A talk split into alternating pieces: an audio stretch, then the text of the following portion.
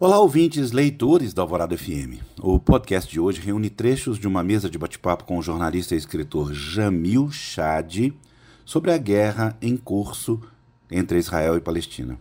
A conversa aconteceu durante a terceira edição do Flitabira, Festival Literário Internacional de Itabira, ocorrido agora entre 31 de outubro e 5 de novembro. Jamil abordou temas como as diferentes narrativas que acontecem a respeito da guerra entre Israel e Palestina, a história da criação da ONU e suas dificuldades em promover a paz. Ouçam, vocês vão gostar. Jamil introduz a conversa falando sobre o fracasso da ONU em promover a paz mundial. Para quem não me conhece, eu moro há 23 anos em Genebra e o meu escritório fica dentro da ONU. Então eu vivo essa realidade é, diariamente. Tão diariamente, e é com isso que eu vou começar aqui a conversa. Não sei, não sei se o Afonso lembra quando ele tinha é, a molecada pequena na casa dele. Papai, conta uma história para eu dormir. Papai, conta uma história para eu dormir. Aí tinha um dia que eu falei para o meu, na época ele tinha acho que cinco anos, Paulo, vamos dormir logo porque eu tenho que voltar a trabalhar. Hoje não vai dar para contar a história. Não, papai, por favor, conta a história, vai, conta uma, só uma história. Não, não, não. Aí eu fui fechando a porta. Quando eu fui fechando, ele falou, papai, só uma pergunta. A ONU foi criada por Deus ou não? Eu falei, para tudo, né? Para tudo. Vamos voltar, acende a luz, senta na cama. Não. A ONU não foi criada por Deus. A ONU é uma criação de seres humanos, que nós temos o nome, o sobrenome, o CPF, mais ou menos, é, o número do passaporte, o endereço, a gente sabe quem são, a gente sabe o que pensavam e a gente sabe quais eram os objetivos. A ONU é o que os países querem que ela seja. Então, quando a gente pergunta onde está a ONU nessa crise, a pergunta está sendo direcionada para o lugar errado.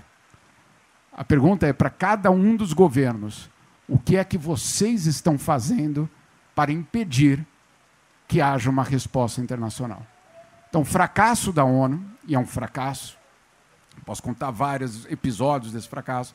Esse fracasso, ele não é só da ONU, ele é o espelho de uma sociedade e de uma comunidade internacional fraturada, fracassada e que, infelizmente, não tem mais canais de diálogo.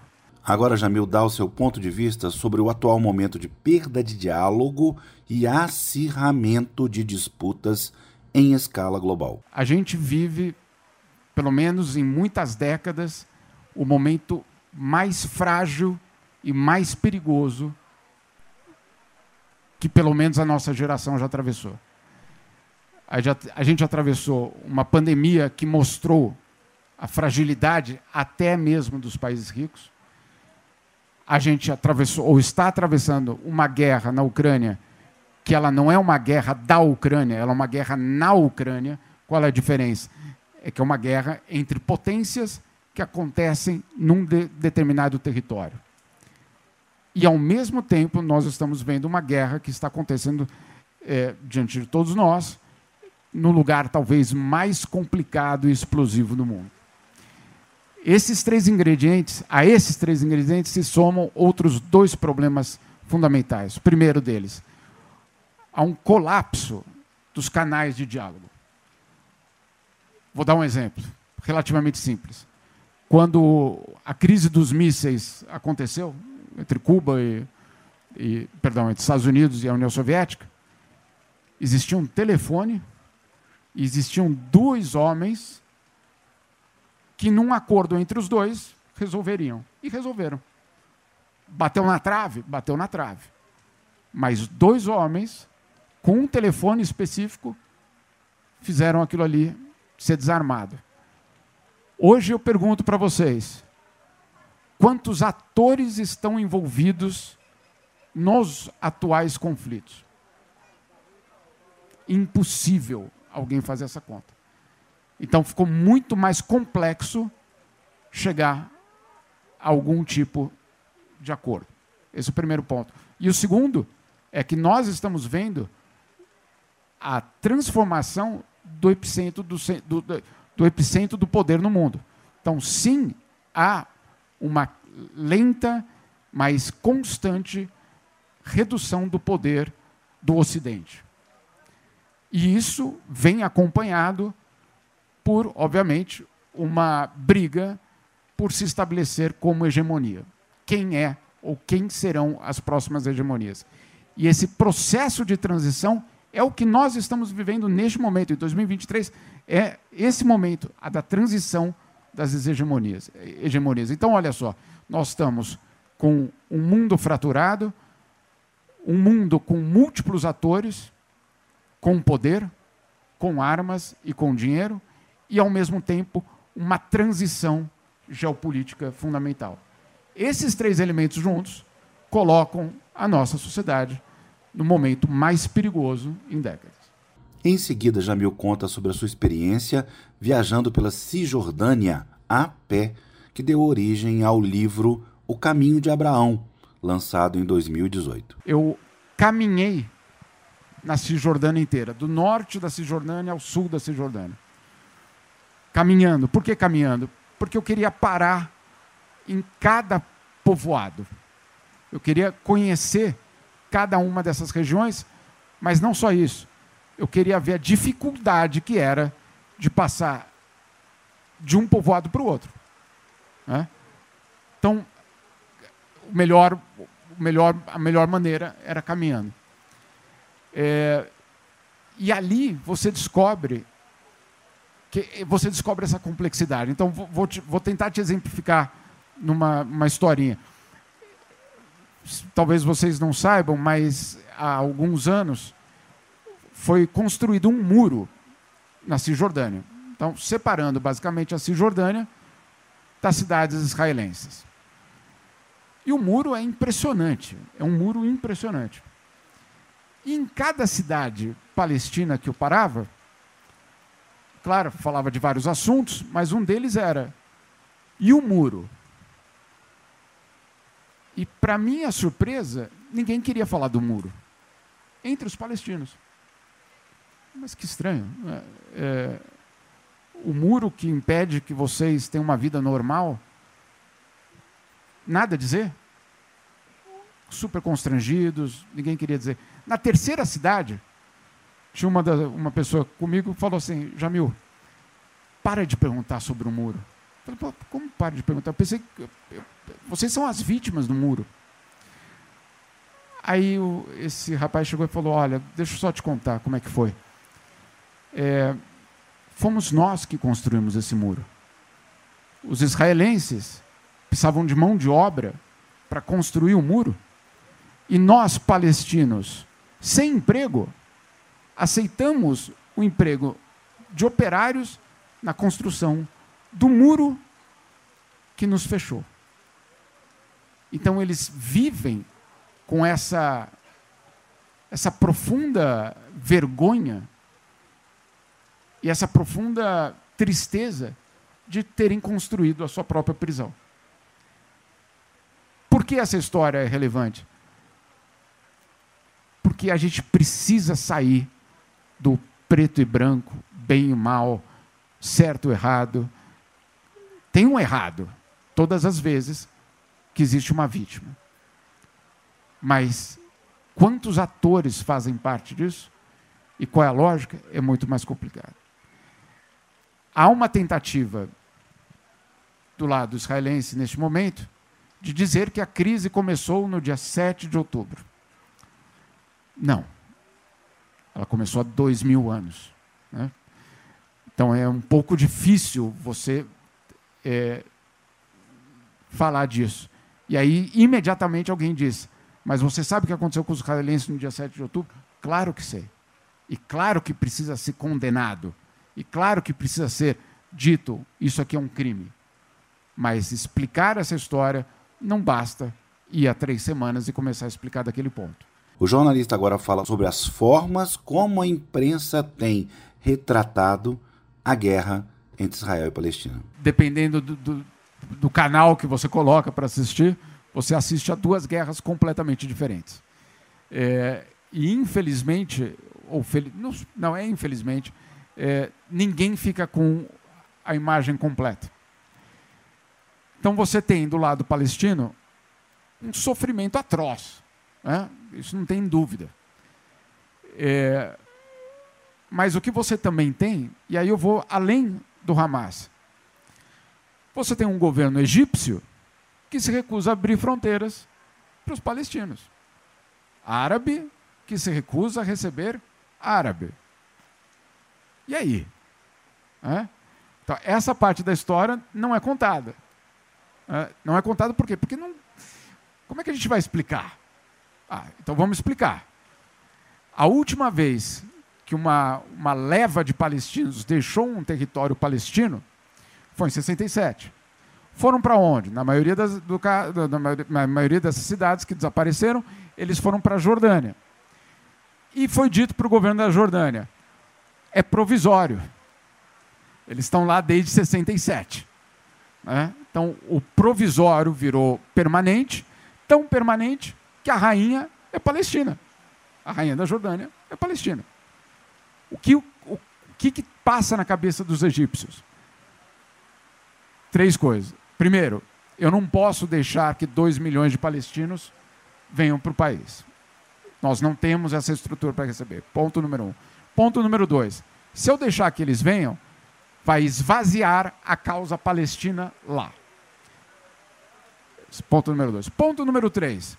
Se eles vierem, se eu aceitar por, contas, por conta da, da, da nossa humanidade, de salvar vidas, eu aceito que eles venham, eles vão se instalar no Sinai. Daqui a pouco, algum outro outra formação, não precisa chamar Hamas, né? alguma outra formação vai ser estabelecida e aí Israel vai dizer que legitimamente pode atacar aquele grupo, que fica onde? No Egito. E aí o Egito então importa uma guerra. O que, que faltou nessa explicação toda? A vítima. O único que não contou nessa estratégia foi quem está sofrendo. Né? Então é dramático, porque justamente nesse ponto, de um lado você vê uma guerra que só tem escombro, né? E é real, não é, não é falso aquilo ali. Houve uma tentativa semana passada de dizer que os números eram falsos, que aquilo ali não é verdade, que né? a gente sabe, a gente já viu isso no Brasil, né? De dizer que os números não são reais, da onde você está tirando isso, etc, etc. E logo depois, o que aconteceu? O embaixador de Israel vai e diz: na ONU não há crise humanitária. Oi? É, então, essa é uma guerra. A outra guerra é também dramática, porque você tem do outro lado um grupo que fez um ato com claríssimas características terroristas, usando uma população como escudo. Então você tem, de uma forma dramática, uma luta real e com as vítimas. Eu insisto nessa questão das vítimas, porque a gente às vezes quer explicar a guerra em termos geopolíticos, termos econômicos, termos históricos, e esquece que aquela família só tem aquela vida. Que aquela menina, que aquele menino só vai ter aquela possibilidade de viver. Então, a, uma, uma, das coisas que é muito, que é muito forte na, na, nos territórios palestinos, quando você vai nos, nos campos de refugiados, esse campo de refugiados, a gente tem ideia, não, eles saíram de lá semana passada e fizeram um campo de refugiados. Não, esses campos de refugiados, alguns existem desde 1948 e outros existem desde 1967. E sempre com as avós, principalmente, levando um colar com a chave da casa que não existe mais. Então, é, é, é, essa guerra é uma guerra também de narrativas que atualmente, com a questão da internet, obviamente, explodiu. Mas eu, eu ouso te dizer, Sérgio, tentem não olhar para essa guerra como uma questão de direita ou esquerda, de norte colonialista contra sul é, emergente. E digo mais, nem de judeus contra muçulmanos. porque não é isso. Jamil fala das hipóteses da ONU sobre o que estaria por trás do ataque do grupo palestino Hamas aos israelenses no dia 7 de outubro, que deu origem à guerra. A, a tese mais, é, vamos assim, circulada, ou pelo menos mais considerada neste momento, é a seguinte: existia um esforço muito grande de vários países árabes de normalizar a relação com Israel. Então, os Emirados Árabes já tinham normalizado a relação com Israel, o Egito já há muitos anos, mas agora nos últimos anos, eu digo três, quatro anos, o Marrocos, o Sudão, Bahrein, vários países estavam fazendo isso. E tinha um país que estava prestes a anunciar a normalização da relação com Israel, a Arábia Saudita. Ministros israelenses já tinham ido para a Arábia Saudita. Imagine só, um ministro israelense na Arábia Saudita. Né? Inclusive fizeram fotos é, com os livros sagrados judeus na Arábia Saudita. Ou seja, era um movimento é, que mudaria toda a, lógica no Oriente Médio. Mas o que, que era essa normalização? A normalização seria: reconhecemos o Estado de Israel e os palestinos. Fica para a próxima. Né? E se a Arábia Saudita fosse nessa direção, simplesmente a causa palestina provavelmente desapareceria. Os palestinos sabiam disso. Mas o que ninguém previa é que a resposta para interromper essa normalização fosse um massacre. Né? O massacre enterrou a possibilidade dessa normalização. Essa é uma parte da explicação. A outra parte da explicação era uma disputa regional que existe entre a Arábia Saudita e Irã. É uma disputa, é uma rivalidade muito grande.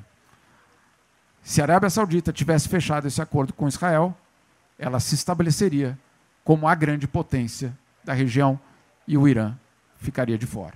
Então, o Irã também apoia, portanto, esse ato.